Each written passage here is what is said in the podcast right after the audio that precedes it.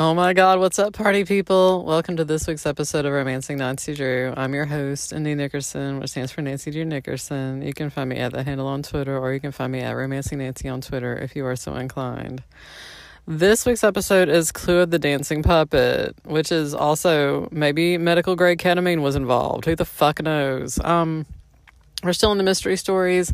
This is 1962, so that's fun. Um, we're we're just enjoying luxuriating in the 60s at this point. Um, this book is just bonkers. Although I will say that the house that Nancy goes to has an attic, and I was like, okay, for all of you familiar with the way Nancy Drew books work, if there's an attic, you need to just sit your ass in the attic. Some shit's gonna go down. You are probably going to get attacked. As you may remember from the clue in the old attic, that's where Nancy's ass almost got defeated by a tarantula, and Ned had to come in and smash that ass and come in and pick her up and gently bridal carry her downstairs so that she was blushing to the roots of her hair. And you're like, yeah, exactly. I do remember that because it fueled me. It was it was wonderful. They are my kryptonite. So this week, um, we begin with Nancy being called to her father's office and being like, "Hey, so what's up?" to the secretary, who I think that the secretary's name changes every fucking book, which is fine. I mean, maybe Carson blows through the secretaries, hopefully not literally, hopefully figuratively. Maybe they just use him as a stepping stone to go to a higher powered attorney's office. We don't fucking know. But anyway, so Miss Johnson is like, yes, he's in with a client and he'll be, he will talk to you soon. And Nancy's like, that's chill. I got, you know, I got some stuff going on. Um, Nancy is at the beginning of the book talking about the Footlighters, which are always capitalized, and they are the local like amateur play group um, which of course Bess is involved in. I think this may be one of the first times, like Bess is often associated with like performing arts, etc. But in this book, like Bess is like, I want to be an actress and I want to like get meaty starring roles as an actress.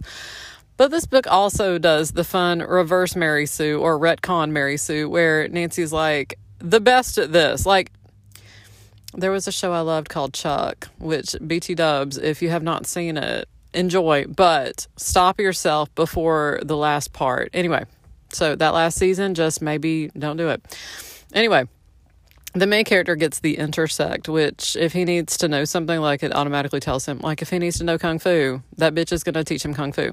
Nancy has like the retcon version of that, which is like if she needs to be able to act, she has always been able to act. It's wonderful. So it's it's as though she wakes up afresh at the beginning of every book and is like, I am a blank slate full of random skills that I'm going to need for this fucking case. So Anyway, um, Bess is working with the Footlighters. Nancy has no interest in it because it might interfere with her mysteries. And I was like, she's got priorities and they involve nothing other than mysteries. So enjoy. Bess is in that. George is, of course, involved in some sort of tennis tournament. And I'm like, I feel like George is one of those people that the books are like, if we don't keep her busy, she's going to take hostages. So we just need to keep an eye on that. Maybe she's going to just buy a chainsaw and just see what she can do with it. Maybe butter sculptures. We have no idea how it's going to play out. So, so they're involved in that um, of course, Bess is like, "Oh, you should you should get a thing out here because Nancy again has always been good at acting." And you're like, "Yeah, that kind of makes sense though. Like she likes to go undercover, she likes to play roles, she likes to pretend that she's other people." So it makes sense. It makes sense that she would be an enthusiast. Um, but of course, Nancy's like, "Nah, fam. I mean, I got other shit. It's fine. It's fine." So um, she's at her father's office and he's like, I, I need you to meet with somebody. So she walks in and I'm going to call him George Harrison. Hamilton. George Hamilton, yes. The one who is deeply tanned and is always grinning. Yes, imagine him. He is who I have cast in this role. I think that the character's name is Spencer, but I give zero fucks. So George Hamilton is sitting there and Nancy's like, Well, hello. And he's like, Hey, so I've got a thing that is a little weird, and I just came by to ask your father's advice on it. And Carson's like, Go ahead and tell her. And he's like, Bitch. Like, very much looking at him like, This, I'm embarrassed. How dare you? As though it's going to involve some sort of fraternity hazing.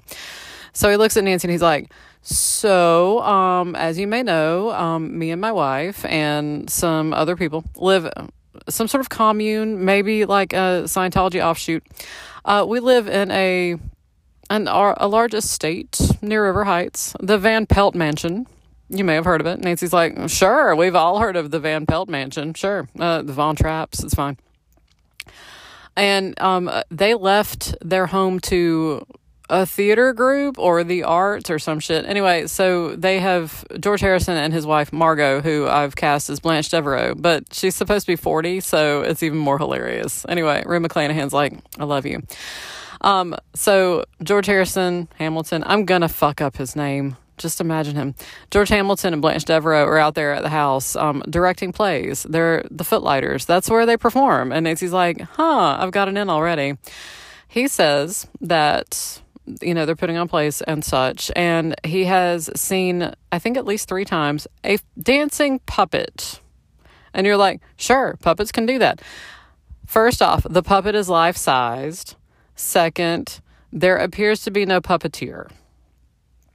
Nancy's like, so a person. And he's like, no, I know how people move and how they act. And it's a fucking puppet. And Nancy's like, Nancy does not say what I would have, which is, have you been indulging in some medical grade ketamine? Like, have, you know, you're an actor. Have you been maybe some light LSD, maybe some, you know, casual, casual use? Instead, she's like, sure, sure, fuck it. Yeah, let's do it.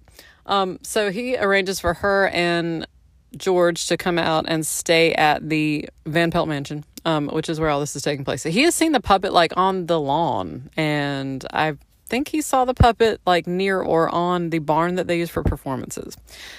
So he's got no fucking clue what's going on. Uh, the puppet is dressed as a ballet dancer, but it's not a ballet dancer. I, I also love that Nancy immediately is like, I'm going to accept everything you're saying at face value, which to be fair, she should be, but also like yeah, yeah.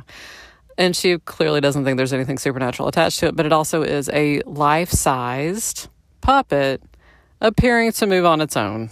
And she's like, yeah, let, let's do it. Fuck it. I got nothing else going on. So she goes out there. Um, I can't remember. Oh, oh, oh my God. Okay. So Carson is like, Nancy, go home. Tell Hannah that I'm going to be famished at dinner and go ahead and get that handled. And so Nancy goes home. She's invited her friends over to tell them about this plan. And she's like, Hannah, let's cook the roast that's in the fridge. I looked at this and I was like, okay, bitch. It's, I don't know, two o'clock in the afternoon. You have a roast to cook. You have a roast. You, you're gonna need you're gonna need a time machine um, maybe a pressure cooker. I don't know. I don't know how you're going to handle this, but it's not going to be eat a, anything near edible in time for dinner. But anyway, also because they're inviting Bess over, and because we can't go a fucking book without discussing a fucking eating disorder. Uh, Bess is like, I'm trying to reduce for the play so that they will cast me, and everyone's like, sure, instead of being like, well, fuck them, which is what they should be saying. So Nancy's like, Oh, I was gonna say strawberry shortcake with all the trimmings, but uh, we Bess is we want to be nice to Bess, so we're going to have something with a thin custard sauce. And I was like, sure, um, well, you know, just to just to drill in that everything is horrible. Maybe just give the her some strawberries. I don't know. Anyway, so they make dinner. They're talking about everything. Um, Bess calls the the footlighters. Okay, this is uh, maybe this is like reasonable and normal, but anyway, the footlighters have like a board of directors or like a a group, like a secretary and a treasurer and all this shit. So Bess is like, oh yeah, they're having a meeting and you have to actually like apply to be accepted to the Footlighters. So she has uh, Nancy and George fill out their slips and takes them over to the place and blah blah. So Bess calls them that night to see what's going on, and she comes back in, and Nancy's like, "You you look sad," and Bess is like, yeah, I mean they, they said he could do it. And Nancy's like, then then why the sad face? And Bess is like, because it wasn't unanimous. Like this one bitch voted against you. And Nancy's like, uh, pourquoi? And the bitch in question is named Tammy. I am going to cast Megan Fox in that role. So it's Megan Fox, but it's like, you know, fictional Megan Fox, not real Megan Fox. Anyway, so Megan Fox throws a fucking tantrum at any point. At any point. It's like, she's doing some drugs that may be fucking with her. So she's like, hmm, I no, I I don't like him. I don't like him. And Bess is like, why wouldn't you haven't even met the bitches? And Megan Fox is like, I don't fucking care. Fuck it. Anyway, Megan Fox is visiting from California. Of course. Um, like the character actually is. And so she's she was cast in a role. She does great, actually. She she's like a really good actress, but she is a complete bitch as soon as the curtains go down. So so there's that. Um, So yeah, she voted against them, and Bess doesn't know why, and she doesn't like it. And Tammy uh, slash Megan Fox is always like the center of attention, like makes herself the center of attention, is a bitch for no reason, etc. So Bess is like, I'm not looking forward to this shit. So Nancy's like, it's gonna be fine. It's gonna be fine. We'll just leave her the fuck alone. It'll be fine. So the next day they go out to the Van Pelt Mansion. Um, which I don't know will be played by any of your mansions. Any mansion that you picture in your head is probably going to be f- sufficient for this. It has three stories. It's got the main floor, which has got the kitchen on it. It's got the second floor, which has the bedrooms on it, and then the third floor has an attic. And you're like, oh, park your asses in the attic. Just wait for shit to play out around you. Don't waste time. Um, so of course um, Nancy's like, nobody has located the puppet. It appears that the puppet is, or a clue to the puppet, maybe on the premises. So the first thing she asks to do is go up and search the attic. And of course, um, George Hamilton and Blanche Devereaux are like, girl, go to town. The third person who is living there at the mansion, who is not one of the girls or George Hamilton slash Blanche Devereaux, is his name is like Trevor Calhoun or some shit. So who shall we cast? Okay. He is a graying, middle aged Shakespearean actor who, like, is a bit over the top at all times. And so I was like, mm, I'm not going to do Derek Jacobi. He's got, he's got a gravitas. I would say maybe Michael Sheen. Like I'm I'm going to do it. Let's say Michael Sheen. Like he's he is affable, he's adorable, he's British. Um actually I don't I don't know if the character is actually British, but he does Shakespeare all the time, so we're going to go with it. Um but like he's kind of floaty, very artsy. Like Nancy likes him. He's he, she's like, hey, he seems like good people. Like, and I, I've got nothing against him. He because he quotes Shakespeare all the fucking time. They're like, this could get a bit tiresome. They refer to him as Cally Old Boy, which I'm like, old sport. We're just gonna go with old sport from Great Gatsby because that's easy. Anyway, so they're there. Um, Michael Sheen has no car. Like he cannot leave the premises without an adult supervisor. So there's that's fun. Um, but anyway, so they're given free reign. They're allowed to go up and search the place. Nancy goes up in the attic, and Bess and George are not with her, and we are left with Bess and George at this point, who suddenly hear a thumping sound from the attic and are like, "What the fuck was that?" So they go upstairs and find Nancy's ass just sprawled out on the floor, passed the fuck out. So they run up in there and they're like, Nancy, what the fuck? Okay, an American girl tray like steamer trunk is nearby with a fucking cannonball in it. A fucking cannonball. We are not given it, it is apparently a small to medium cannonball. I was like, any size cannonball feels a bit like a murder weapon. Just gonna say it. It is if you believe in yourself. So she's like sprawled out and she's like, "What the fuck?" And they're like, "Girl, girl, what, what, what? Hey, Nancy's located under a beam, so it looks like maybe she was trying to move the doll case, and so it fell down on her, and there was only a bolt, like a fucking cannonball inside, and they're like, I have several questions, and none of them are being answered by anything that's happening here. Um, they take her downstairs, call a doctor, get the doctor to come out, and he's like, You need to take it easy for like the rest of the day. And apparently, it only dealt her a glancing blow, or else her skull would have been fucking crushed. And so she's like, Oh, okay, so yeah, I'm gonna. I'm gonna just chill we'll just chill. It's fine. Um, so yeah, she goes to bed. She wakes up the next day and has um respawned, so she's fine. Like there is never any. I'm like, you're clearly concussed, and bitch is like, I walked it off. So, and again, I can't I can't emphasize this enough. Nancy is not practicing safe concussion care. Like, sh- never, never in her life has she ever. It's been like, I don't know, I'm just going to have a bunch of cocaine and see what happens. I'm going to see how it plays out. So, um, she wakes up at like 10 o'clock that night and she's like, I'm feeling much better. I'm feeling much better. Um, they go over to the barn, um, which again, there was a large barn on the property. Like it's, it's like 40 fucking acres or some shit. It's down a wooded path. It's nice. It's, it's very elven. Um, so there's a big barn, which is where they put on the performances, and then a little barn like right next to it that they still use as a barn. I think there may be animals in it. I don't give a fuck. So, but there's hay. That'll be significant. They go up in the hayloft because when they search the theater, like there doesn't seem to be anything out of the ordinary. Um, but then they go up in the hayloft of the tiny barn and they're kicking shit around and they find a box with two cannonballs in it. And they're like, "What? Why are the why are there fucking cannonballs? What the fuck? Like they're they're trying to date this back to like Civil War or some shit. Okay, he establishes George Hamilton establishes at the beginning of the book that this that the estate was is like about 50 years old. um, around, like early 1900s. And I was like, okay, so, okay, what? Like, I'm I'm thinking like Art Deco, and they're like, no, fam, like like we're gonna we're gonna throw some Civil War shit in here. It really does feel like the Nancy Drew books want to completely ignore World War One and World War Two, but they are gonna lean in real hard on Civil War. I don't I don't know why. I don't know if Harriet Stratemeyer Adams was like fascinated or what the fuck. But anyway, so they find two cannonballs in a box that clearly could hold three. I was like, sure, it's it's got some nice velvet because they're souvenir cannonballs that one might want to lob at someone for reasons. Sure. Um, so Nancy's like, okay, let's compare the cannonballs to see if it was one of the set that fell on me yesterday. And I was like, sure. I let's do some light ballistics. Let's dust it for prints. Um, so they go up in the attic to find the cannonball, and it's gone. Um, no, no sign of the cannonball. I was like, okay, like we know we know a few things now. Clearly, someone has access to the house. Someone has attacked you. Someone has moved the evidence of their attack of you. Like they also have hidden cannonballs in some hay in the haymow in the other barn. Like, uh, there, there's a lot of signs that point to get the fuck out of here. And Bess is like, we should get the fuck out of here. And they're like, no, I mean, it's just a cannonball. It's just that I almost got killed. It's fine. Um, so yeah, they they don't find anything else up there, but they do find that. And so Nancy's like, oh, okay, okay. Um, so I think it's that night. Like the moon is very romantic. Things are looking nice. And Nancy's like, I've got a feeling, I've got a hunch that that puppet is to make a cameo. I have a feeling.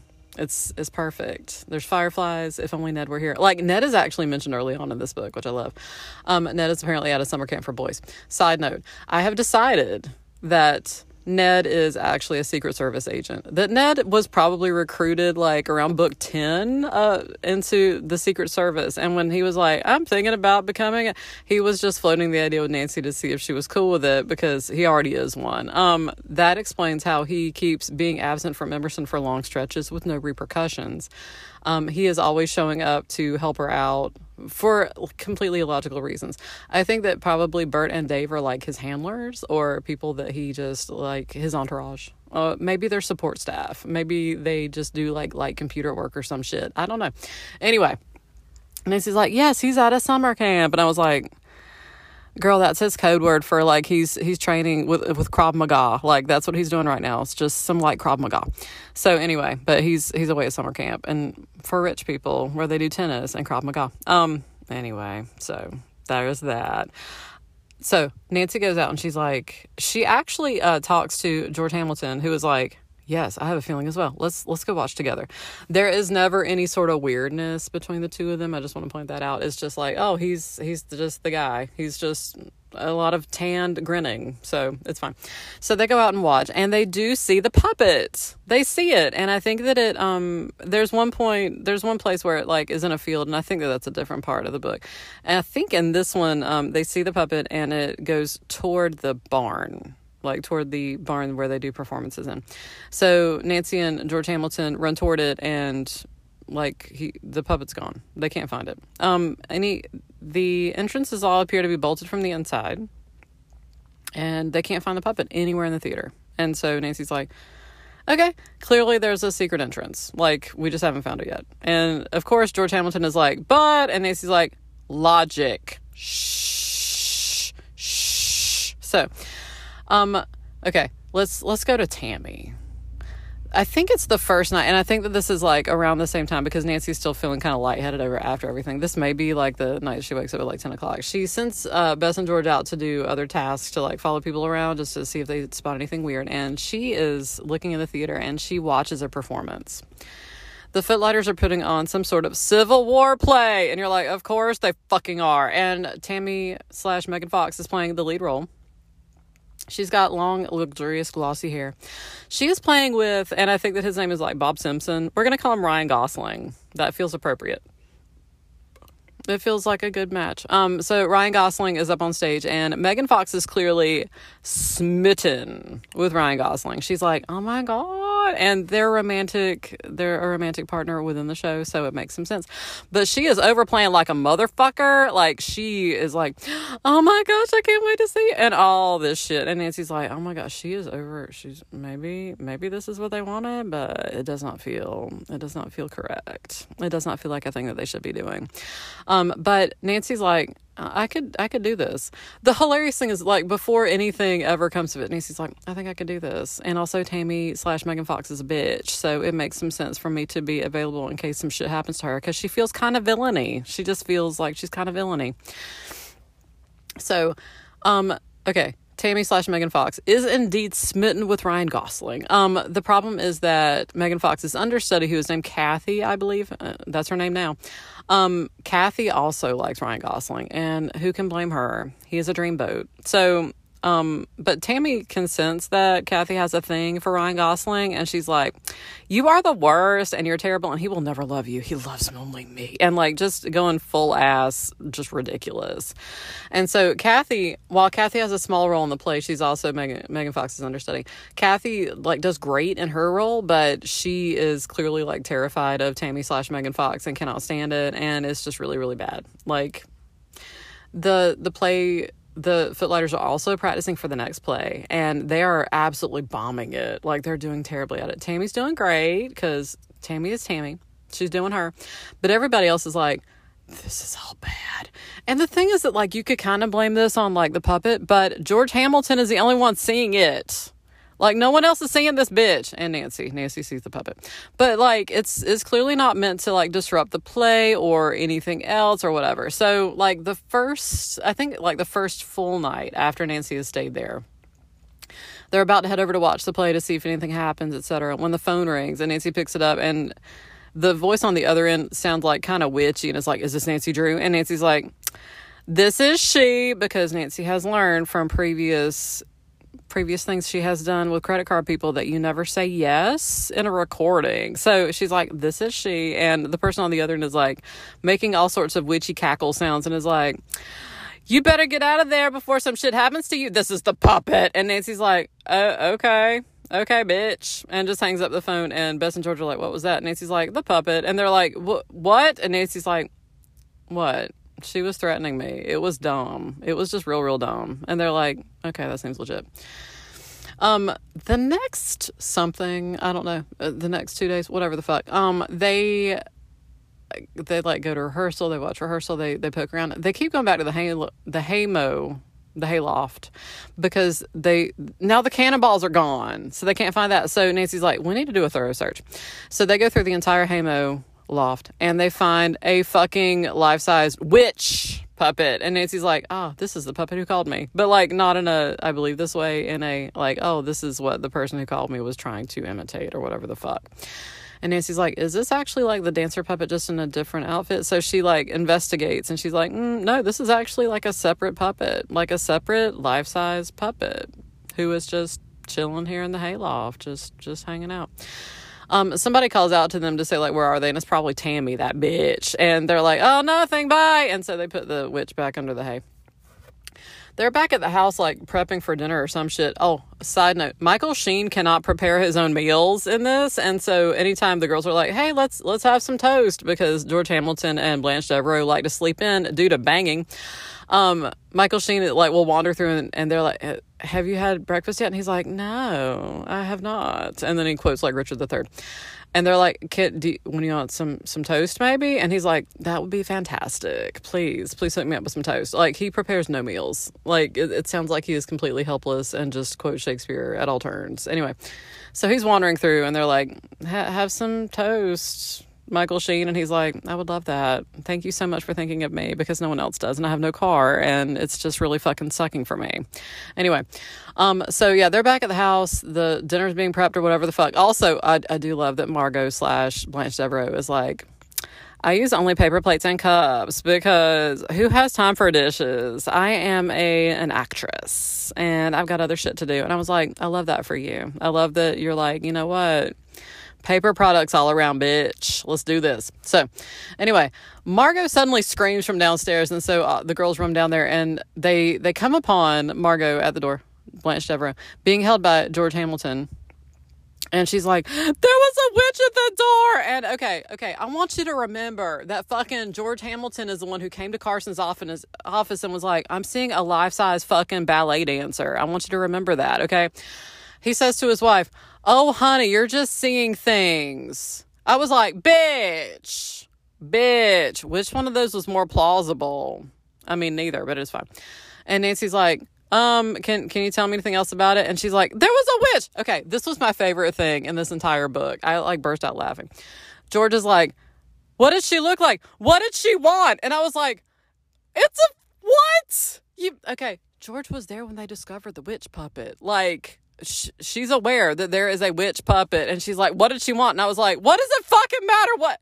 It's not a witch! Like as though if you had only given her what she had asked for which was a pop tart that she would have just left. Anyway oh my god i just died. I just died. So um she's like oh margot's like she said nothing. She just was standing there and it was very creepy. And then she vanished and nancy was like okay. So she looks outside and she says was she like propped up or standing? And Margaret's like, uh, she was leaning against that post over there. And Nancy's like, okay. And George Hamilton is like, girl, you need a Xanax and a lie down. And Nancy's like, um, hang on, hang on. So she goes out to the hayloft. She finds the fucking witch puppet back in the hayloft, brings it down, and is like, is this what you saw? And Margaret's like, yes. And George Hamilton is like, I fucked up. Damn. Okay never mind. And Margot's like, that's right, bitch. Like she just she just let him hold it, and I was here for it. Go for it, Blanche Devereaux. Go for it. Show him his ass. Show him his entire ass. So. So clearly somebody's trying to unnerve them. And Nancy's like, I feel like there's something in the house that these people want and they keep trying to scare you out of the house so that they have more time to go after it because again, they they sleep in during the day. Um, they're away during the plays, but it could be that somebody involved in the plays is trying to locate this thing. So they just they just don't know what's going on. Oh my god! So where the fuck to start? There's so much going on. Okay, so Nancy has to keep watching the play, of course, just in case to see what's going on. Um, and she's continually like watching Tammy slash Megan Fox and being like, okay, so I've got her gestures and I've got the motion she's making and how over the top she is. I got all this. I got it. We're good.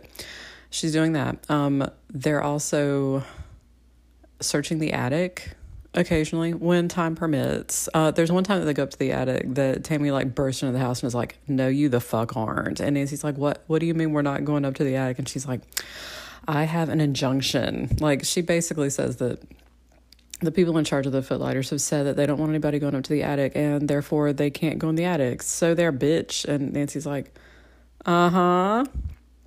So she calls, I think like the head or the president or whatever the fuck. She calls him and she's like, okay, so we were told that we cannot go on the third floor. And the person who was in charge is like, Tammy is cute, isn't she? She likes to just show her full ass. So she apparently was like, I make a motion that no one can go on the third floor except for me and also Michael Sheen and also like some random people that I'm going to name.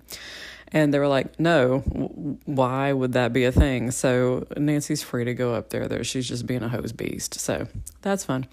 Um, they get up there and they actually find like a jack in the box, basically, but like a big ass jack in the box, which is fun. It like punches George, as one does. When jack in the boxes are up, Do you never know what's going to happen.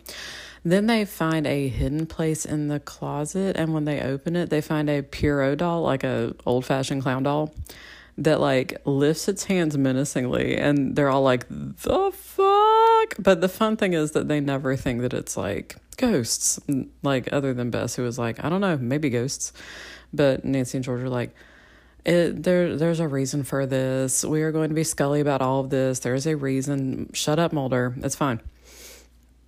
The other thing, of course, is that whenever there are nights when the moon is full and things are romantic outside, that they're like puppet time, possibly puppet time. So I think that Nancy gets injured doing some other fucking thing, like because Nancy's continually getting injured and they're just respawning, so she's fine. Um, and George Hamilton is like, okay, Nancy, I think that she has to like she stayed up late to do something or some shit. But anyway, he's like, Nancy, I'm going to go outside and look for the puppet. And Nancy's like, uh, how, okay, um, I, I would also be interested in seeing said puppet. Um, how are you going to let me know? Because we have no cell phones. And he's like, I have rigged up a Victorian I got buried alive bell system so that I can just ring it and you will wake and come running. And Nancy's like, Sure, that sounds perfect. 10 out of 10 no notes. I'm I'm on board. It's going to be great. So, of course, she I think she actually does like take a warm bath and go to sleep. There's some point where um oh, I remember. This happens later. So, she goes to bed and then she's woken by the jingling of the bells. It's like an Edgar Allan Poe story, but when she runs outside, he's like, "The the puppet, the puppet is here." So, of course, the puppet vanishes again after dancing across the lawn, just, you know, like moonwalking, some light moonwalking, just reenacting the thriller video. It's fine. Um, the other thing that Nancy see, like, because she's going to watch the play and they're trying to see if anything weird is going on, if there's any sort of like relationship things going on between the actors, anything that they can see. Like there's married people among the cast. There because it's all just like young people having a good time putting on a play. Um, although at one point when they're watching it and Nancy's like, Okay, I think I think I can pretend to be Tammy slash Megan Fox. Bess is like Girl, if you were up there acting with the Ryan Gosling character the way that she is, and then Ned would just punch all the people out. And Nancy's like, tee hee. And yeah. But anyway, you're like, that's surely not a Chekhov's gun of significance. So they go over there, and Nancy spots Tammy getting into a car with some rando who they've never seen before. And he's like, get in you know we've got a job to do and and they dash away and nancy's like nancy of course is by herself at this point. She's like george. And george is like the fuck? And nancy's like get in the fucking car. We gotta go.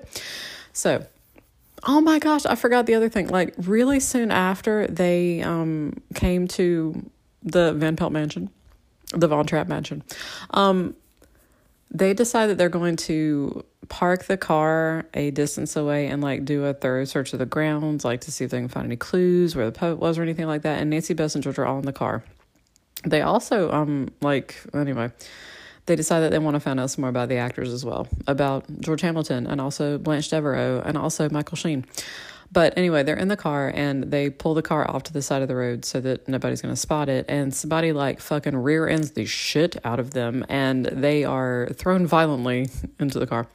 Um, Nancy comes to and is like has a big old swelling on her head because again, when I say that she's concussed several times in this book, I mean like cannonballs thrown, check. Getting rear-ended, also check. You know it. Um, yeah. So at that point, like they call a doctor, and the doctor's like, maybe stop getting hit in the head. I'm just gonna say it. Just stop getting hit in the head. But they can't. The car that rear ends them like pulls out and continues down the road, so they don't know who it is. Um, I don't think that Nancy is even able to give like any sort of description, but they take it to hilariously the car repair place that Nancy always uses, and I'm like, so every 12 seconds, Nancy's like, hey, guess what? Can you just like rebuild my car? Just find some parts. It's fine. I have a Frankenstein car. Um, so she takes it there to Joe, who graduated from high school with her. He graduated anyway. Anyway, I don't. His it's not Joe Hardy. That would be super weird. Anyway, Nancy's like, "Can you like fix this?" And he's like, "Yeah, I got you. I got you, girl. I got you, boo." Um, but Nancy also says if anybody comes in and ha- clearly has their front end smashed, like just give me a heads up. Just you know, drop me a line. They go home and they talk to Carson, who wants to. I can't remember exactly the information they want from him at that point, other than to say like, "Yeah, our car got rear-ended," and Carson's like, "Maybe I don't know, be more careful." I, I don't know, like. I, I got no advice for you. they do go back later and ask him for more information about the actors who are leading the play, which BT Dubs, George Hamilton, when he is putting on a play, he ain't fucking around. He's got zero fucks to give about whatever your excuses are about why you're not at practice or why you're doing a shitty job. He is just a monster. He is. It does not sound pleasant to be around as a director. But when they ask about him, apparently they have just excellent reputations. Um, Michael Sheen is seen as a bit of a, a, a bit flighty, but otherwise just a, a good old sport. Like nobody has anything really to object to them about. So Tammy slash Megan Fox, you'll remember, came from California. She hops into the car with a guy who they've never seen before, who I think, like, she says, Chuck, what are you doing here? Some shit. So they're like, Chuck, okay, cool. So Nancy and George follow her. Again, this is after practice. She just they she like hops in the car and runs off, and they're like, "Yes, let's follow. This this seems important." I don't okay, I don't know. Maybe she's gonna buy some Moncler cosmetics and see some elves. So they follow them to a restaurant that's called, I shit you not, Green Acres. And I looked at that and said, now the theme song stuck in my head. When did that happen? So um, the TV show did not happen until a few years later. So this is not a reference to that. At least not the TV show. I was like, still though, still. So when they pull up, like Nancy's like, I, it's apparently a very exclusive place, like the place with valet parking and people walking in wearing like all glittered up and sequins. They're here to rock it. They're here to show off, but no one can see inside. Like they have all the windows blocked off. I was like, vampire orgy location. We have found it. So they can't get in. Nancy's like, we're gonna need money and also escorts. And I, I would love the idea of Nancy being like calling up an escort service and being like, "Hey, can you send out like your hottest, your hottest selection? Because me and my girl, we need to break into a place, and you need to be down with it. Maybe bring some party drugs. We already know they're in a ketamine, so." Nancy and George wait outside and they're like, maybe we can. I don't. I don't know. I don't know how we're gonna handle this. Like, she doesn't even try to bluff her way in, which I was like, come on, Nancy. I've seen you bluff your way into other shady places, but she decides not to. Um, they do. She does manage to see like through a door or something that the guy that Tammy came in with is up on stage singing.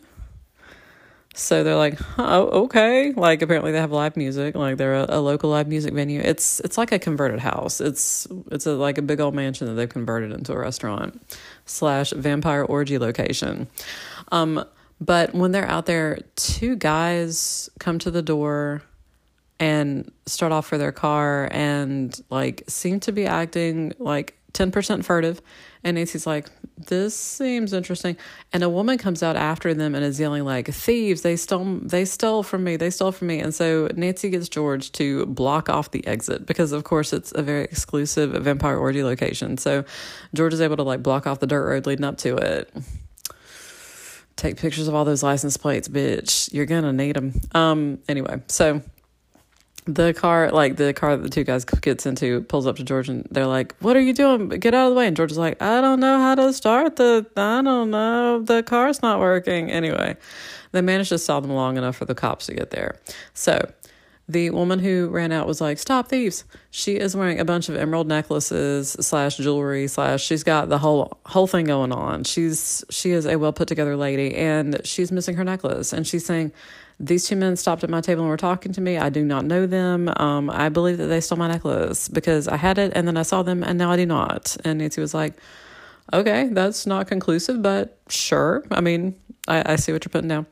Um, also, the singer came over and was talking to her. And so the singer comes out, like, comes sauntering out, and he's like, Hey, what, what's going on? And the woman's like, You came over to my table and you were talking to me, and, and these, these guys came over, and I think they stole my necklace. And he's like, Hmm. Uh, I don't. I don't remember seeing anything like that. But okay. So, um, they're like, "Can we search you?" And one of them, they're like, "We need to see your IDs," and they don't want to show those, but they're both California licenses. Plot twist. And one of them says Elon Musk, and they're like, "So Elon, what what's what's up?" And he's like, "I got nothing to say to you." This is an illegal search. I'm a sovereign citizen. Fuck off. Anyway, so the cops show up because George and Nancy managed to stall the car long enough for the cops to get there. And they're like, We're here to search you because they're like, We will not let anybody other than the cops search us. So the cops show up and they're like, Hey, bitch, let's search you. And so Elon Musk is like, If you must. So they're searched thoroughly. Their car is searched. No necklace.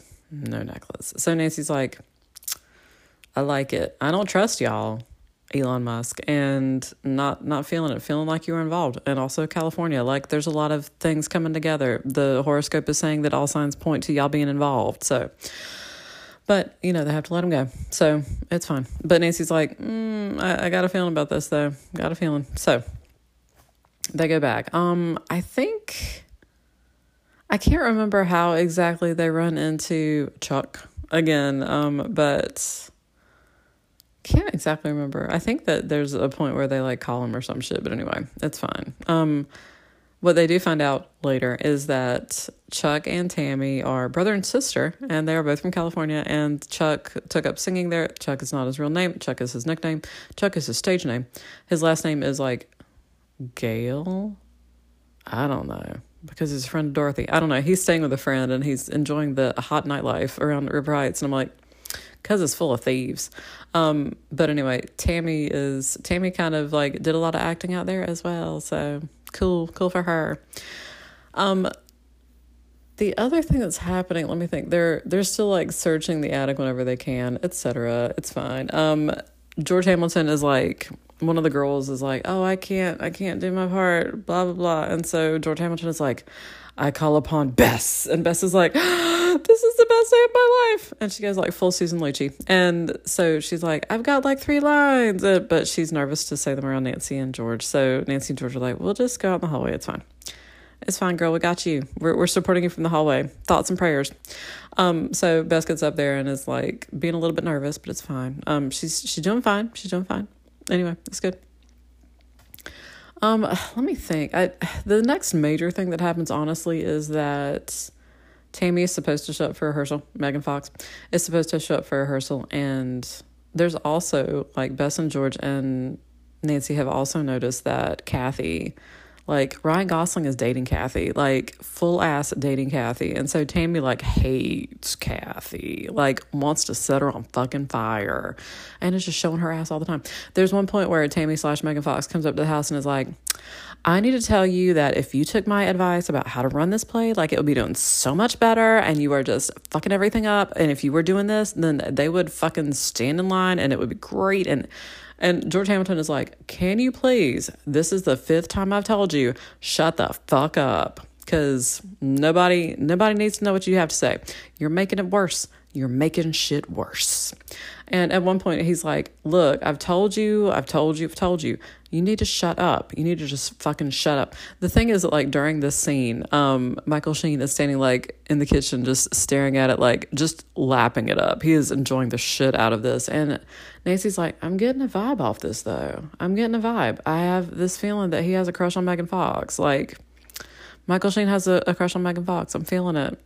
Like, it's not obvious, it's subtle. It's subtle but I'm feeling it. So she's like, that's interesting. So she feels that away.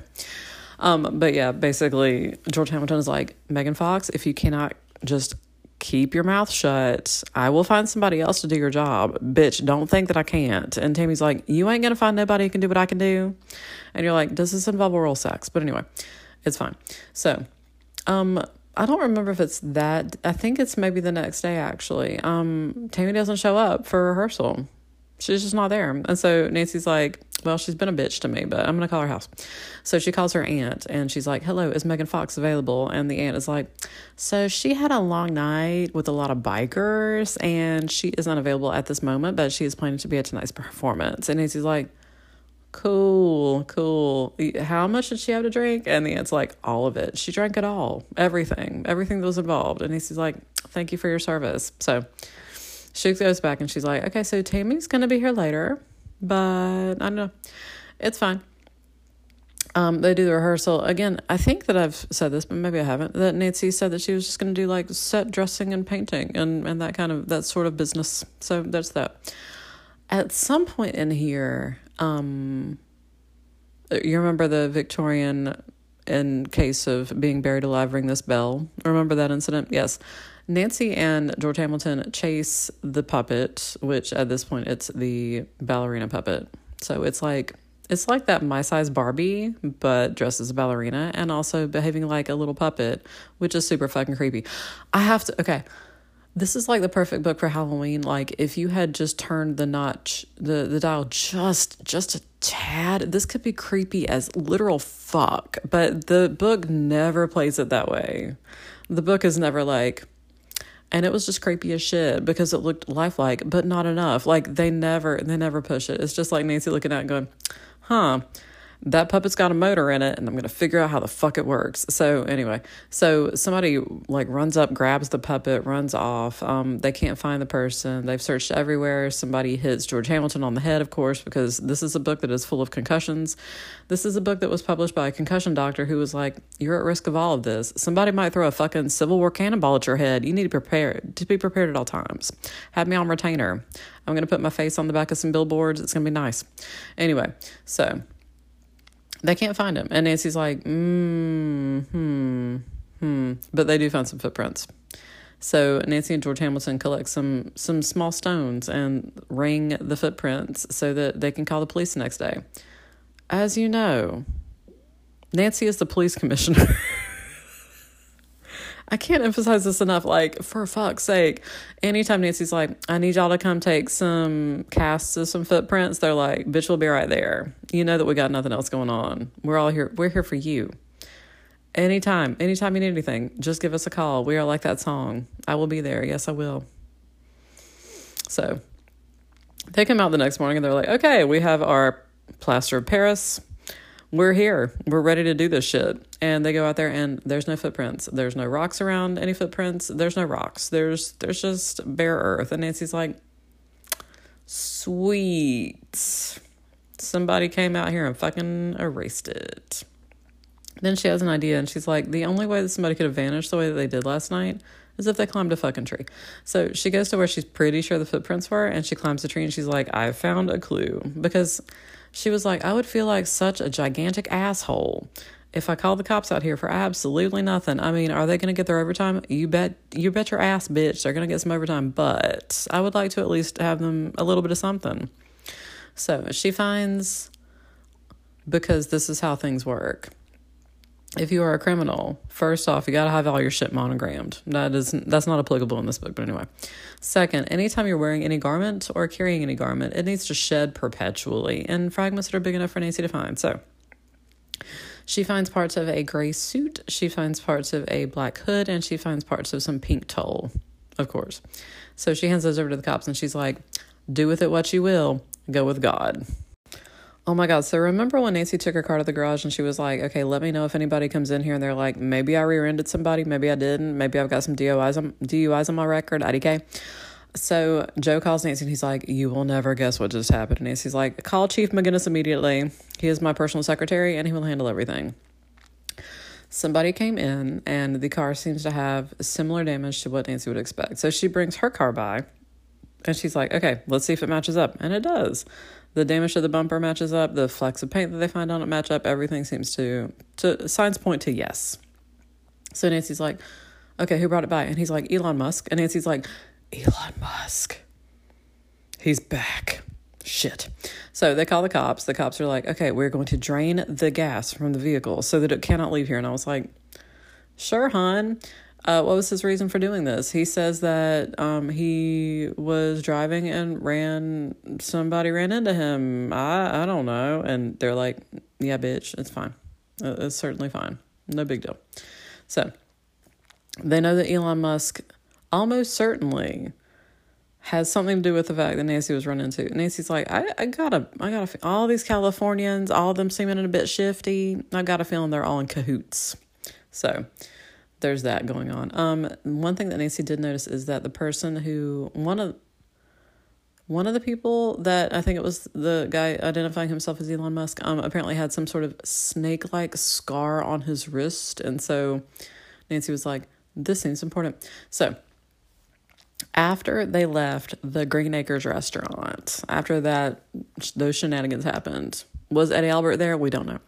Um, they drive back to the Van Pelt slash Everything Mansion. And when they pull up, there's saw horses fucking pulled across the drive, and two guys are there, and they're like, "The this is the police. Open the car." And Nancy's like, "No." Like, oh my god, the the sheer brass balls of this, where she just sits there and she's like.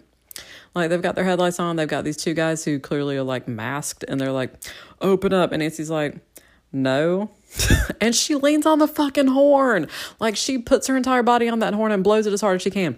And the they're like, "What are you doing? Stop!" And Nancy's like, "No, y'all y'all ain't gonna do anything. What you gonna do?" And they're like, "Why are you?"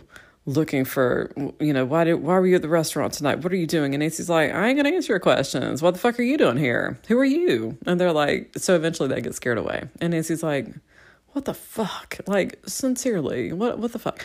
And one of the guys who stopped the car has the snake scar on his wrist. So she's like, okay, Elon Musk was here. I see how this is going to go.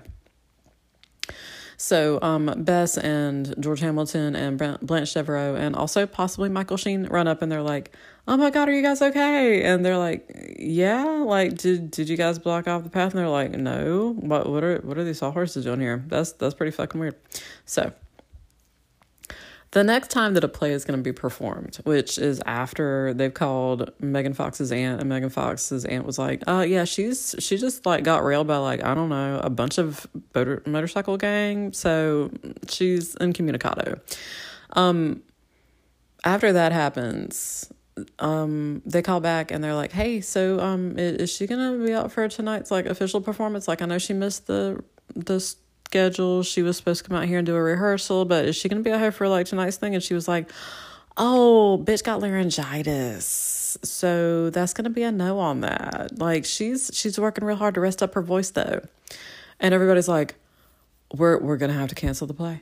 We're, we have to. We have to. Like everybody comes out here to see Tammy. Like they want to see Megan Fox. Like that's what they're here for. And Nancy's like, yeah, that does suck. And Bess is like, um, Nancy's really good at it, and also she's learned all of bitch whores lines. And Nancy's like, what are you? Sh- what? And George Hamilton is like, is this true? And Nancy's like, I mean, maybe I learned her lines, IDK. And they're like, what else you got? What else you got, bitch? And so George Hamilton is like, come over here with me. Let's run lines. And so, of course, Nancy knows all of the lines perfectly. She does the gestures, she does all the gesticulations. And so, like, there's one scene where he's like, and again, the book doesn't go into detail because they, they give zero fucks about this. You need to know that. But he's like, for this scene, when you're supposed to be reading a letter and then Ryan Gosling walks in and you are startled by him, like, try to play it like this. Like, let the, let the, let her flutter down to the floor, like play it like this. And he's like, okay. So she takes his direction and runs with it. And she's like, so he wanted a bit of a lighter touch on this. He wanted me not to act like I was about to just completely flip and take my clothes off for Ryan Gosling right on stage. So play it slightly cooler than that. Just just a smidge. Leave the undies on.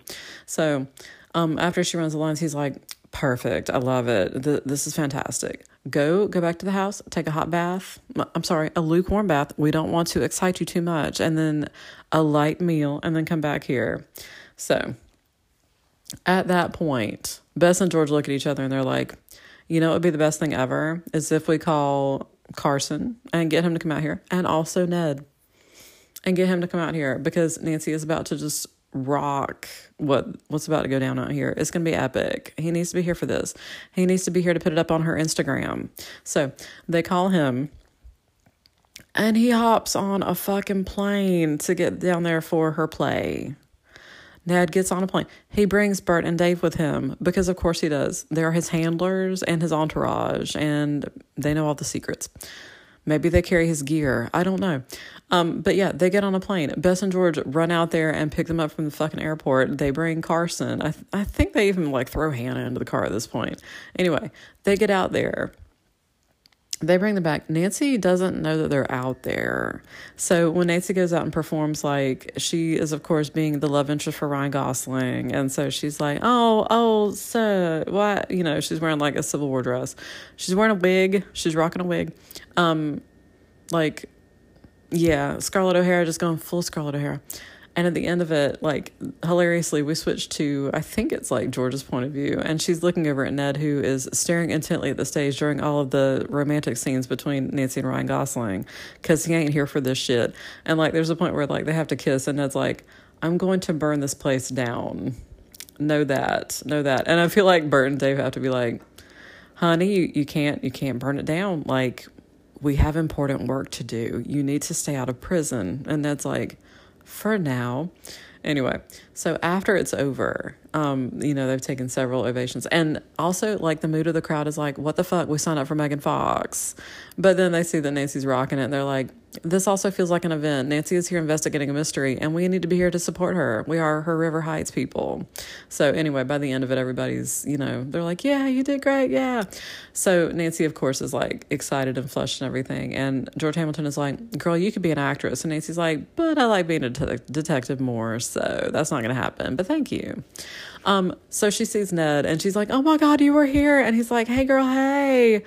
You deserve like a five dozen roses. If I had the time to pick them up at the airport, like out of those little coolers that they have, I would have done that. But I had to haul ass to the convertible, which may or may not be salmon colored, and get here so that I could see you. You were so hot up there, and I think that we need to do it in celebration slash maybe maybe rock it at some sort of dance party. And Nancy's like, two things. First off, um, Ryan Gosling asked me on a date, and I said yes. And Ryan Gosling at that point walks out, and he's like, "Oh no, no, you can have her," because I feel like Ned behind his back is like, "I will murder you." So Ryan Gosling is like, "No, rain check, it's fine. I'll go out with Kathy." And, and Nancy's like, "Can we go to Green Acres?" And Ned's like, "So this is part of your mystery, isn't it? They filled me in on the car ride. Okay, sure, we'll do it." So now that Nancy has her escort in all senses of that word, um, they go out to Green Acres. Um, Chuck is there singing. I think this is the point where Chuck admits that um, Tammy's his sister. And that she does apparently, in fact, have laryngitis. Um, he sings he sings really well, and so they ask about that. And so Chuck admits that not only did he have singing lessons out in California, Tammy has had lessons and and acting. So the thing is that this is an amateur group like with rules. And so the fact that tammy is no longer tammy is not an amateur. Tammy's like been trained and she has acted in plays in california. Like she's if not a professional then like clearly like training toward being a professional actress. And so like technically she shouldn't even be a member of the group. So there's that. That's fun but the group has a gay old time. Um, they just dance it up. And so Ned's like, I really hate to, to put this party short, but we got to get back. I enjoyed the vampire orgy. It was fabulous. I have some notes, but we will circle back. It's fine. So they take Ned to the airport. And actually, Nancy's like, I'm so glad that Ryan Gosling accompanied us because it, three ladies having to make it back from the airport. No, no, four, because Kathy is with us. Um, yeah, who knows? Who knows what would have happened to us? And I was like, bitch, I've seen you single handedly take down like everything possible. So for you to be like, what would have happened? I'm like, mm, I, I don't know. I also want Ryan Gosling to get it together with Bess because that's always my hope for her is that she finds an actor and never has to work another day in her life because I love her. Cause again, like there's there's another scene in the book where they're making dinner and Nancy's like, oh well, I guess we need to like maybe not make something really sweet for dessert, and Nancy's and Bess is like, bitch, we're going to your house. And Nancy's like, yeah, but like you you wanted to lose weight and stuff. And Bess is like, I just want to eat dessert. Just shut up. And I'm like, can you please stop trying to lean in on the eating disorder? Just let Bess be. Let her live her best life with Ryan Gosling and eating strawberry shortcake. Perfect. Anyway, so um later on that night, after like they've gotten back from the airport and it's like fucking 1 a.m. or some shit, um, the puppet like Nancy has a like a, a feeling that she needs to go out to investigate because she's like this feels like a puppet night. This feels like a night that the puppet would appear. Because whatever the puppet is meant to distract them from, they still haven't found it apparently. So she goes out there and she sees that the puppet is on stage. Like there's somebody dancing on stage, kind of jerkily, like wearing a mask. And so Nancy's like, the fuck? And so she goes up to stage and it's fucking Tammy. Megan Fox, who is like, who rips off the mask and is like, I'm gonna beat your ass. And Nancy's like, what the fuck? And Megan Fox beats her ass. Like, she comes at her like a spider monkey. And Nancy's like, the, uh, Nancy is flabbergasted. And so, um, like they see the lights out there, the other people see the lights out there, and they come out to see what the fuck's going on, and so they pull Megan Fox off Nancy, and, Nancy, and Megan Fox is like, "You will, I'll, I'm gonna burn this fucker down. Like you, you have not seen the last of me." And I, but she has laryngitis, so she's kind of like hoarse whispering it. And Nancy's like, just let her go. It's fine. Like, I'm like, girl, this is your third concussion. Like, bitch was trying to pimp slap you several times. You were on the ground. Just, just take it easy. My God. Anyway, so basically, George Hamilton is like, you'll never work in this tiny theater again. And Megan Fox is like, suck on it. I'm so much better than all of you. Oh my God. Anyway, so she leaves. But Nancy figures out that there has to be a secret entrance. Like this is part of how they find the witch cost the witch puppet is that she's like, okay, so how exactly did somebody get in here, bolt the doors, and then get out again? And so they find that if you stand on some of the scenery or if you get somebody to lift you up, that you can actually make it through this very not obvious entrance that goes between the two barns, and so you end up in the hayloft. So, so that's fun.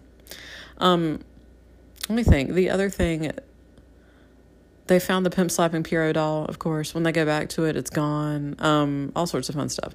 So Nancy finally decides that she's gonna. There's one last thing in the attic that they haven't really looked through, and that's a box of books.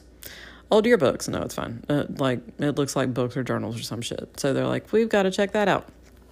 But they do notice that um, Michael Sheen is like, so I, I heard y'all weren't supposed to be in the attic, and Nancy's like, um, what are you are you anti addicts? And he's like, uh, I'm just not a fan. I I'm terrified of climbing trees, and also not a fan of addicts for dust mode reasons, and also something from Much Ado About Nothing.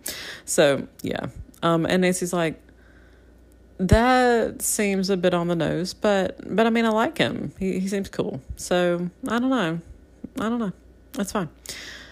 Nancy goes through the box and she finds a journal which was written by Van Pelt slash Edmund von Trapp or whatever. Um, fifty years ago, of course he loved puppets. And so Nancy's talking to Michael Sheen. and She's like, Are you a puppet enthusiast? And he's like, Am I? Oh my God, puppets are fantastic. And so he starts talking to her about like the history of puppetry. And of course, it was associated with plays and how um, I think he talks about marionette and how that initially came from like French puppets, like that's where the terminology came from. And Nancy's like, "This is fascinating. Are, so you're a puppet enthusiast, are you? Okay, okay, cool, cool. I, you know, I'm here for it. It's nice. Um, let me think. So he says that he doesn't want to be up in the attic, and Nancy's like, "Oh, okay." Um, when they go back to find the Pierrot doll, somebody laughs nearby, and Nancy's like, "What? That that was weird," and they can't find where it came from. And so Nancy's like, "The the they're still here. Like the people are still looking for the thing. Like clearly, clearly they are." When she finds the journal, the journal written by mm, what's his face Van Pelt is like is talking about making puppets he has made four ah life size puppets which he says one of them contains a secret because of course it does which is going to be useful for future generations because of course it is. Like we have definitely hit the era where the nancy drew books are like this is for future people for reasons. And they discover it at a time of financial need because of course like the footlighters are not making a bunch of money or some shit anyway. Like that's always the way it is. George Hamilton is not hawking wares as he once did. Blanche Devereaux, of course, has only her part time job at the museum to care for them. So, anyway. And of course, they have to support Michael Sheen, who is just bumming. Um, there's some point where like he's not there and there's a puppet sighting and it's that he was like hanging with some local friends, just smoking some pot and thinking about old things. It's fine. But he has no car, so yeah. It's like we can no longer trust him with a car because he starts performing Shakespeare, and the next thing we know, it's in a ditch and he's performing Ophelia. We don't know what's going to happen. Anyway, so Nancy finds the the thing talking about the four puppets, and she says, "Okay, so ballerina puppet, okay, check. Witch puppet, check. Pierrot puppet, check. We don't know where the fourth puppet is. That's what we need to find. That's what we need to find." Um, then she gets a call from Chief McGinnis, who is like, Guess what, bitch? We got a lineup for you. So, a pawnbroker and a, I don't know if they were in River Heights, I think they were from a, a local community. Um, somebody tried to pawn the emerald necklace. We've also got Joe the mechanic, and we've got Nancy, and all of them are there for the lineup. And the two guys identify one of the guys in the lineup as Elon Musk. And so Nancy's like, Of course. And when Nancy sees he has a scar on his wrist, she's like, Yep, you bet your sweet ass that's the one that we saw. You know it's him. You know it. Um they ask him like, you know, where'd you get the necklace? And he's like, I don't know what you're talking about. I it was a thing that was given to me by a relative and I don't know what you're talking about. They ask him about the car and he's like, Yeah, I was looking at a map and I ran off the road ran into something. And they're like, oh, so I thought you said somebody ran into you. And he was like, also that. I don't know. So anyway, his, his story is horrible. They go to the address that is on his ID. Nancy sees a few girls outside with baby carriages who I guess are like daytime nannies, is kind of the implication. And she's like, hey, does Elon Musk live here? And they're like, no. Um, his friend does, but he doesn't. And she's like, oh, okay. So Nancy rings the bell. There's somebody there, which again, they, th- there's two guys. They're not sure which one they have because it sounds like they just swap names. Like they both could be Elon Musk. Um, but when they at, she's like, so where does Elon Musk live? And they're like, oh, at blah blah. so they give her an address it's like a block away and so they go to that apartment house and i think it's i think it's nancy and george so they go there and they ring the bell and they i think they get hold of the cops because they're like this this feels like some stuff's about to go down so we're gonna need some cops. So they get there and they manage to i don't know if they like bluff their way in or what i can't fucking remember i feel like they do but um, the guy opens the door they manage to get into the apartment and he is like you, you got no right to come in here. I don't know what you're here, blah, blah, blah. Like, just running his mouth. And they're like, okay, you need to come down to the station with us. And he's like, you've got no right to charge me, blah, blah, like, just screaming for a lawyer and all sorts of shit. And he's like, I don't, I, I feel like there's something here. I feel like there's something here. And so I think it's Bess opens the oven and the puppet is in the oven. Again, I cannot emphasize this enough. Were the tone just a slightly different tone. This would be a perfect Halloween story. But anyway, so Bess pulls the ballerina puppet out of the oven and he's like, no, no, no, no, no, like just running his mouth. Like, how dare you? How dare you interfere with my puppets? Which, again, it starts to feel like maybe y'all are doing some weird, like, sex doll things, but okay. Um, so they are investigating the puppet and he's like no don't open it. It'll hurt you. And so one of them is like we will call the police electrician. And i was like that's a thing? Y'all have an electrician?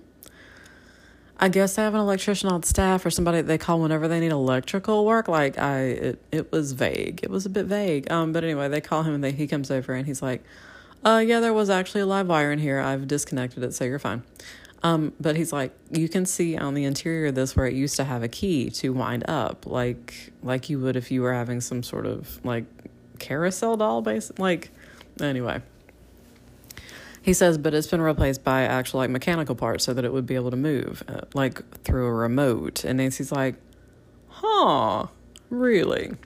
And when they open up the interior of the doll, they find a bunch of fucking jewelry. And Nancy's like, jackpot. So so that both explains and doesn't explain it actually. She's like, okay, okay, so um, the fourth puppet and dude is like completely fucking refusing to talk. So that's fun. Um, yeah, yeah. Anyway, so Nancy's figured out there's there has to be a fourth doll. They have to f- locate the fourth doll.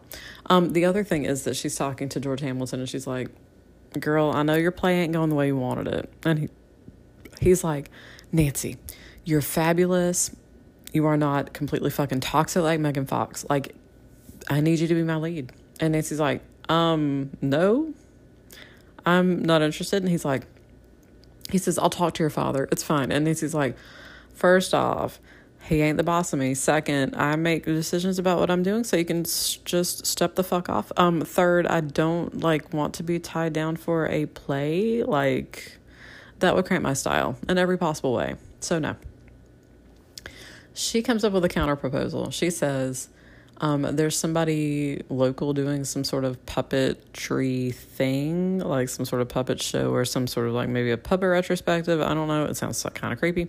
Um, but she's like, invite him to like basically perform while you're whipping the play into shape. And that way it'll be something interesting and unique and it'll give you time instead of putting you under all the stress. And he's like, that's perfect.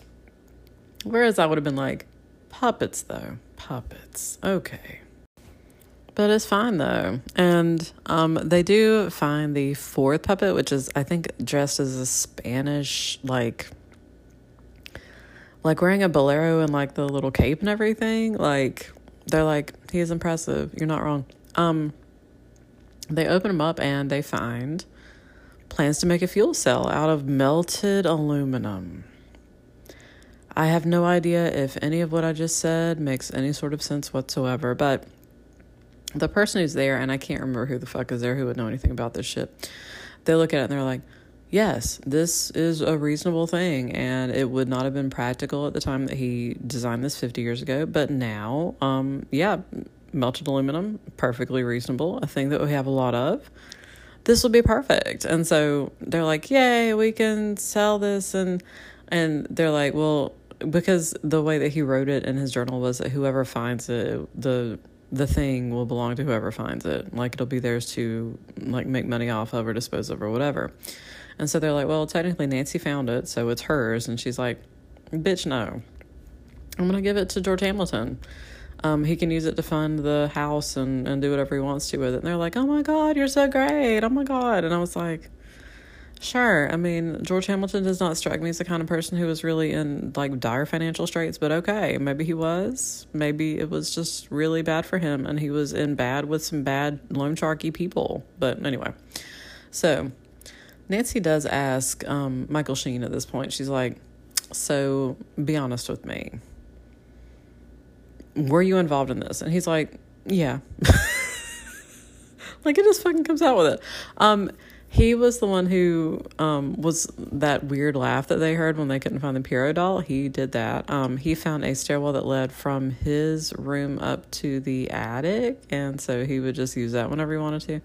Um, he was looking through the books one day just out of curiosity, and he found that thing about um, the the dolls and the fact there was something hidden in one of the dolls, and so they were looking for all four of the dolls. Um so he told Megan Fox because he wanted to impress her. He he had the hots for her and he wanted her to look at him differently. And so he was like, Girl, I've got a thing to tell you and it's gonna be real cool for us. So he just that, that's it. He just wanted to impress her. Like he he comes off sounding like he was just being dumb. Like he was just being a dumb man. And so Nancy's like, I still love you though. You're doing good work you in that werewolf movie, you're doing fantastic work. I love it. Just just keep doing you. Just keep making your weird choices. The other thing that happens is that I think I think Tammy gets arrested. I mean, not only did she bodily assault Nancy, like just whip her ass on stage, um, with no other people, but but also some people there at the end who were like, maybe stop. Um, what they find out is that Chuck, who enjoys a party, enjoys to party. Um, made friends with Elon Musk, and Elon Musk is Confederate. And um, they are, of course, shifty people who had a scam going. And so Chuck like was in need of some money, and they were like, "Girl, we got you." And so they lent him some money, but then they said that he was now kind of indebted to them to work with their scam until he paid him back. And of course, he couldn't pay them back because he's Chuck and he is a singer and he is not allowed to date patrons. And so he was needing to find some people on Tinder slash Grindr at all times. So anyway, um, the thing was that he was supposed to stop and talk to somebody in the audience. Like Tammy's role was to evaluate jewelry. So she would go into the place, she would look around and see who was a good mark and who was wearing like genuine shit, not not paste. So she would select that person, like kind of note them for the rest of the gang. Chuck would come over and talk to that person, and then Elon Musk and his confederate would come over and just like take the necklace off, but they would hand it to Chuck. And they are the ones who are like the obvious candidates, the obvious suspects who look shifty. But if anybody tried to stop them, if anybody tried to like search their shit, it, it wasn't there. Like they thoroughly searched the restaurant after, and Nancy was like, they didn't find it, so that means that somebody, one of those people, had something to do with it. But nobody suspects Chuck because he's so he's so cool and he's so nice, and so they don't. But the thing is that like whenever Tammy got into Chuck's car and Chuck was like, "We have a job to do," like he sounded snippy with her, which was at odds with his personality when they were talking to him, and Nancy was like, "Hmm." So he was he literally meant they had a job to do because he was trying to pay them back for the money that that they fronted. So that's what was going on there. Um, whenever they would steal whatever it was, they would hide it inside the puppet before disposing of it. And I was like, sure, nobody's gonna look inside the puppet because none of us have seen the any of the movies involving large jewels being hidden in stuffed animals that Disney likes to tell us about. Completely accurate. So it's fine the rescuers. Um, yeah. So Tammy's bitch ass is in jail. Um, Chuck also in jail. Elon Musk also in jail. I like to call him Elon Musk because he decided to steal somebody else's invention for his own instead of doing his own damn work. It's perfect. You suck. And his Confederate, whose name I neither know nor care to know. So all the Californians are now in jail because we can't trust them. It's fine. Um, Nancy and her friends doing great. Um, Ryan Gosling has found love with Kathy. like it, it was so weird. The date in question like happened completely off screen, off the page. Like Nancy was like, "Oh, he asked me on a date." That's there's no I mean, it's clear from what Ryan Gosling does that he actually did. It's just that like it it didn't happen on the page. So so yeah, it's not like his heart was completely broken by the fact that Nancy was like, "Yeah, um my my man who is a secret service agent who carries firearms at him at all times wants you dead. So maybe step off." I'm just saying. Um so yeah, everything ends relatively happily, I guess. Oh, oh, the other thing that happens is that the guy who's supposed to do the puppet show walks in at the end of this thing um, when they're bringing the puppets downstairs to show off, and Chief McGinnis is like, "We found your puppet, blah blah blah," and like, "Here's here's the ballerina puppet. We've taken all the jewelry out of it, or whatever the fuck." And the guy who's gonna run the puppet show walks in and is like, "That puppet, I love it. Well, how how much do you want for it? I need it. I need it in my life." And they're like, "Uh, okay, like." It's perfect, of course. Like every, all the loose ends are tied up. It's fine. We've got this puppeteer who was like, you know what I have a fetish for? Life size puppets for non sexy reasons, or maybe also sexy reasons. We don't know. We don't know what happens after night falls at the puppet show. So, again, super creepy. And one of them is even a clown. I do like that in the book, um, the witch puppet is described as wearing, quote, traditional witch garb, and that's it I mean that. And in the book, whoever was illustrating the book, who was probably already Nappi at this point, um, decided that that meant like the pointed hat and a long nose. And I was like, traditional witch clothes don't nec- don't need to be like Halloween level, but okay, you do you. It's fine. So, what have we learned from this one? Don't trust Elon Musk. That's what we've learned. That's what we've learned. We know that Ned loves us enough that he's going to fly out to see us, even though his flight is going to land and he's going to depart back to his quote summer camp five hours later. Like, it's a tight turnaround, but he, he managed to get some dancing in with his girl, so you know he's doing good work. And that she deserves five dozen roses. And you're like, hell yes, she does at all times. You are correct about that.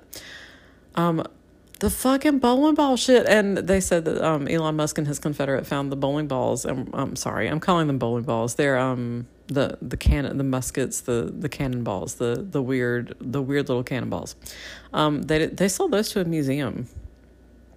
Which sure, I mean, why? So many questions, so many damn questions. Um, but yeah, so the place isn't haunted. Um, I feel that if one is going to search an attic, that there are ways that don't involve giant creepy puppets. I'm just going to put that out there. Um, also, Megan Fox just being completely irrational at all times, and Ryan Gosling being like, "I'm just here to endure it. It is my lot in life to be macked upon by a hottie, and I'm just gotta accept that. That's what I'm here for." So yeah. Um, also, the evergreen, if you're in a Nancy Drew book and there's an attic, just sit your ass in that attic. All the major shit's to go down to that attic. You need to know that. Just just hang out there. Just make yourself a home there. Put a pallet and also have an escape hatch because you're to need it. Somebody's to throw you into some stuff. There may be some old slave quarters. You don't know how it's to play out. So be dressed at all times. Wear some scuba mask. Be ready. That you don't know. Uh, next time, we're going to do Moonstone Castle Mystery, which hilariously at the end of this book is referred to as Moonstone Valley Mystery. And I was like, oh, I love that both you weren't quite sure what the name was going to be, and you could not be bothered to change it in future printings. You were like, we're just going to leave it. Nobody's going to know except for this one bitch. So it's fine. So, Moonstone Castle Mystery, and I can't actually, again, I don't remember if this is an ed book. And I would say that technically the book that we just read I was thoroughly entertained by his cameo, but it was indeed a cameo. Like, he just showed up for a hot minute. He just needed a quickie and he needed to get back to camp. And I was like, What are you doing at camp? What the literal fuck are you doing at camp? Is he running a survival camp? Is he like, We're doing our zombie cosplay and I need to be back for that because it gets out of hand? Like, people start chewing on people? I do not know. I can't know.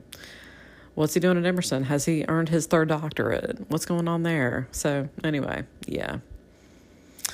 Keep your George Hamiltons close and your Rue McClanahan's closer. And as always, stay sleuthy, my friends.